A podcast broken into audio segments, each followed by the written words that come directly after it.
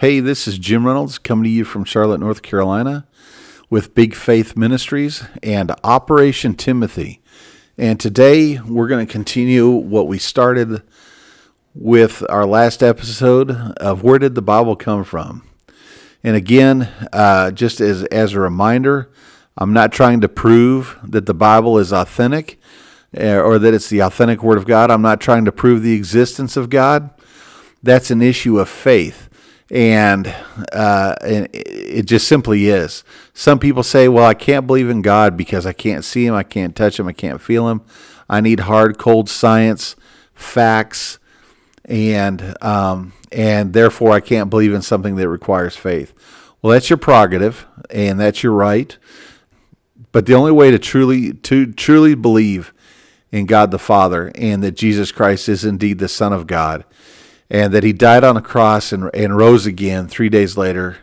The only, the only way to, to really even believe that is requires requires faith, plain and simple. The Bible even says that and we'll, we'll get into that in a few weeks. But um, again, I'm not here to prove anything to you. I'm just here to uh, read some scripture, go through some things, hopefully challenge you, deepen your faith. Uh, if you're a new believer, uh, then take notes and uh, study the scriptures. Study what the Word of God says and grow and learn. I just just my, my desire for this is is for it to be a blessing to you and and to strengthen your walk with with God. So where did the Bible come from? Well, we addressed that partially last week or, or last episode. I shouldn't say last week, but last episode. Um, we kind of talked about uh, where the Old Testament came from. We're going to get a little bit uh, deeper into the New Testament, but but where did the Bible come from? Most Christians really don't know where the Bible came from or even have an understanding of the history of the Bible. And to be honest with you, I find that to be pretty sad. We've got to know where the Bible came from so that we can correctly explain and defend what we believe and why. So here we go. We're going to dive right into it. 2 Timothy 3:16 says that all scripture is inspired by God and is useful for teaching, for showing people what is wrong in their lives, for correcting faults, and for teaching how to live. And that's 2 Timothy 3:16. And 2 Peter 1:21 says, "For prophecy never came by the will of man, but holy men of God spoke as they were moved by the Holy Spirit." So in these two Bible verses we see that scripture it clearly indicates is inspired by God. It's useful for teaching. It's useful for showing people what is wrong in their lives, for correcting faults, for teaching how to live right. Right there, there it is in black and white. All scripture is inspired by God and, and is used to help us to live as Christ followers. All scripture is inspired by God. But if it's inspired by God, then how did we get the written word? 2 Peter 1:21 answers that. For prophecy never came by the will of man, but holy men of God spoke as they were moved by the Holy Spirit. Remember, we're talking about the Bible. 66 books written by about 40 different authors from all walks of life. A doctor, a persecutor of Christians, who would be Paul, a tax collector, a king, meaning David. Uh, many, many different people authored the various books of the Bible over a period of about 1,500 years. The Bible, for the Christ follower, is the final authority. It has to be. But how did, and we'll talk about that later, but how did the Bible become the Bible? By the time of Jesus and the and the disciples, the Old Testament was already considered the accepted accurate word of God in the Hebrew Jewish community. From the time of the early church, the Old Testament was regarded as complete and was considered final as scripture. So even at the time of Christ, the Old Testament was already considered the word of God. Uh, a famous uh, Jewish historian, Flavius Josephus, said this about the Old Testament and how firmly we have given credit to those books of our own nation is evident by what we do. For during so many ages as have already passed, no one has been so bold as either to add anything to them or to take anything from them or to make any change in them. But it becomes natural to all Jews immediately and from their very birth to esteem those books to contain divine doctrine and to persist in them, and if occasion be, willing to die for them. For it is no new thing for our captives, many of them in numbers and frequently in time, to be seen to endure racks and deaths of all kinds upon the theaters, that they may not be obliged to say one word against our laws and the records that contain them. So even Flavius Josephus, who was an amazing uh, Jewish historian and and had an incredible life, uh, and I encourage you to actually read up on Flavius Josephus um, and, and, his life. It's it's just amazing. Uh, but he was a first century Jewish scholar. Uh, history says that he was born in 37 AD and died approximately 100 AD. And and even he affirms the authenticity of the Old Testament in saying that they're validated by the Jewish community of his time. But there's biblical evidence also that the Old Testament was clearly understood to be complete and the Word of God. John 5 39 uh, Jesus said, You search the scriptures because you think they give you eternal life, but the scriptures point to me. And then in Luke 24 44, then he said, When I was with you before, I told you that everything written about me in the law of Moses and the prophets and in the Psalms must be fulfilled. And that scripture right there, Luke 24 44, is actually an extremely important uh, Bible verse. And, and I'm going to explain why in just a second. But I want to reread it for you. Luke 24 44. Then he said, meaning Jesus, then he said, When I was with you before, I told you that everything written about me in the law of Moses and the prophets and in the Psalms must be fulfilled. Now, notice what Jesus did there. He's actually declaring the threefold division of the Old Testament.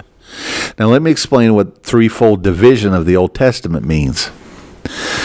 Most biblical scholars and theologians agree that the Old Testament is is basically divided up into into three realms: uh, the Law of Moses, which is the Pentateuch, Genesis, Exodus, Leviticus, Numbers, and Deuteronomy. It's called the Law of Moses. Then the books of the prophets, and then the rest of the writings. Those are the three divisions of the Old Testament the Law of Moses, the books of prophecy, and then the rest of the books uh, called the writings. Jesus in Luke 24 44 is affirming the threefold division of the Old Testament in his time.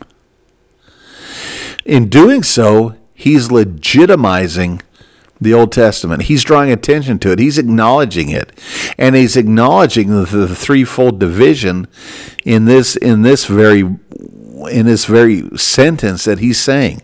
When I was with you before, I told you that everything written about me in the law of Moses, the prophets, and in the Psalms must be fulfilled. That is incredible that there Jesus is declaring not just the threefold division of the Old Testament and and and affirming it, but he's actually doing something else. He's actually affirming that he is indeed God because he was there when it was written. He was there when the worlds were created. But moving on to 2 Peter 3 15 through 16. And remember, our Lord's patience gives people time to be saved. This is what our beloved brother Paul also wrote to you with the wisdom that God gave him. Speaking of these things in all of his letters, some of his comments are hard to understand, and those who are ignorant and unstable have twisted his letters to mean something quite different, just as they do with other parts of Scripture, and this will result in their, in their, in their destruction. Amazingly enough, right here, Peter is acknowledging Paul's writings. So, so think about the, the logic of what's happening here. Peter, one, is acknowledging Paul's writings as scripture, and he's giving authority to Paul's letters that were being distributed from church to church.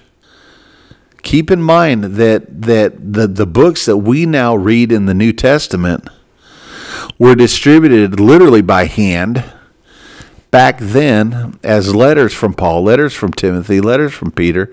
They are distributed amongst the churches, actual letters. But here, Peter is affirming and acknowledging the authority of Paul's letters and he's acknowledging them as scripture. Paul wrote to Timothy, he quoted from Luke. In 1 Timothy 5:18, he says, "For the scripture says, you must not muzzle an ox to keep it from eating as it treads out the grain, and in another place, those who work deserve their pay." Paul is first quoting Deuteronomy, and then it's quoting Jesus from Luke 10:7. So again, he's referencing scripture. He's referencing letters and giving them authority as scripture. Colossians 4:16 says, "After you have read this letter, pass it on to the church at Laodicea so they can read it too. And you should read the letter I wrote to them." So Paul, writing in Colossians, says after you have read this letter, pass it on to the church at Laodicea so they can read it too. And you should read the letter I wrote to them. 1 Thessalonians 5 27. I command you in the name of the Lord to read this letter to all the brothers and sisters. These scriptures clearly demonstrate that the writings were being circulated amongst the early church. So then that leads us naturally to talk about what we and we briefly talked about it in our prior episode, but we're going to talk about it here. And that is biblical canon, canon of Scripture. Uh, the term canon of Scripture is a list of books considered to be authoritative Scripture by a particular religious community. The word canon comes from the Greek word meaning rule or measuring stick. The concept that we have today of a completed Bible was formulated early in the history of the church. By the end of the second century, all but seven books uh, Hebrews, Second and Third John, Second Peter, Jude, James, and Revelation. All all of the books of the New Testament, except for those, were recognized as apostolic. But by the end of the fourth century, all twenty-seven books in what we consider the New Testament now were recognized by all the churches of the West. After the uh, Damascene Council of Rome in AD 332 and the Third Council of Carthage in AD 397, the question of the canon was closed in, in what is now our Western culture. By the year 500, the entire Greek speaking church had also accepted all the books in our present New Testament. One thing must be emphatically stated. The New Testament books did not become authoritative for the church because they were formally included in a canonical list. On the contrary, the church included them in her canon because she already regarded them as divinely inspired, recognizing their innate worth and generally apostolic authority, direct or indirect. The first ecclesiastical councils to classify the canonical books were both held in North Africa at Hippo Regius in 393 and at Carthage in 397. But what these councils did was not to impose something new upon the Christian communities, but to codify what was already the general practice of these communities. And that's a quote from F. F. Bruce in the New Testament document, documents Are They Reliable? Book. The books that were admitted to the canon were inspired by the Holy Spirit. However, there were several false books and letters also circulating about. So, how, how did people judge between true and false? How did people judge between this is authentic scripture, uh, but this this is maybe uh, historical and factual, but it's not necessarily authoritative? We don't know the specific criteria, but we have some idea of possible criteria. And, again, we, we addressed a little bit of this in our prior podcast. One thing people did was look at who authored the letters or the book. Who authored it? The author had to be a prophet or an apostle, or one who had a special relationship to an apostle. Only those who had witnessed the events or recorded eyewitness events would be considered a scripture. Two, there was a witness of the Holy Spirit. God's people learned to separate the wheat from the chaff or, or the fact from the fiction. God's people also understood that there was a witness to the New Testament writings agreeing with one another.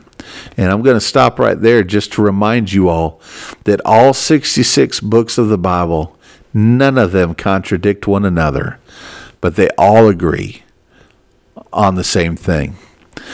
The other criteria for uh, what might be canonical was acceptance. Jesus himself said in John 14 26, But when the Father sends the advocate as my representative, that is the Holy Spirit, he will teach you everything and will remind you of everything I've told you. These same disciples that wrote the New Testament books or had input into which works were accepted as Scripture realized that they were being guided by the Holy Spirit. Any book that claimed canonical status yet diverted from the truth of the life of Jesus Christ, would have been rejected by Jesus' own disciples, who were, why, who were eyewitnesses to the New Testament events. Thus, the acceptance of God's people is an important criterion for book to be considered canonical. And then there had to be a consistency amongst the letters and the books. Was there consistency of doctrine? Was there a consistency of orthodox teaching. The Council of Hippo in AD 393 and the Council of Carthage in 83 AD 397 also affirmed the New Testament books as canon, but all they did was acknowledge what was already accepted by the early church. I want to leave you with some scriptures, if I could. Um, we need God's written word. Uh, the Greek for written word is logos. We need God's written word. Romans 15:4 says this, such things were written in the scriptures long ago to teach us, and the scriptures give us hope and encouragement as we wait patiently for God's promise to be fulfilled. Hebrews 4:12 For the word of God is alive and powerful. It is sharper than the sharpest two-edged sword, cutting between soul and spirit, between joint and marrow. It exposes our innermost thoughts and desires. Consider 1 Thessalonians 2:13. Therefore, we never stop thanking God that when you received his message from us, you didn't think of our words as mere human ideas. You accepted what we said as the very word of God, which of course it is. And this word continues to work in you who believe. Or how about this from Psalm 19, 7 through 11? The instructions of the Lord are perfect, reviving the soul. Decree, the, the, decrees of the Lord are trustworthy, making wise the simple. The commandments of the Lord are right, bringing, bringing joy to the heart. The commands of the Lord are clear, giving insight for living. Reverence for the Lord is pure, lasting forever. The laws of the Lord are true, each one is fair. They are more desirable than gold, even the finest gold. They are sweeter than honey, even honey dripping from the comb. They are a warning to your servant, a great reward for those who obey them. I want to encourage you to stay in the scriptures, stay searching, stay hungry the more you study God's word and the more you apply yourself and and be involved in a good local church where you're hearing the word of God, God is going to cause his word to come alive in your hearts and in your spirits. God bless you. Thank you for your time and have a fantastic day.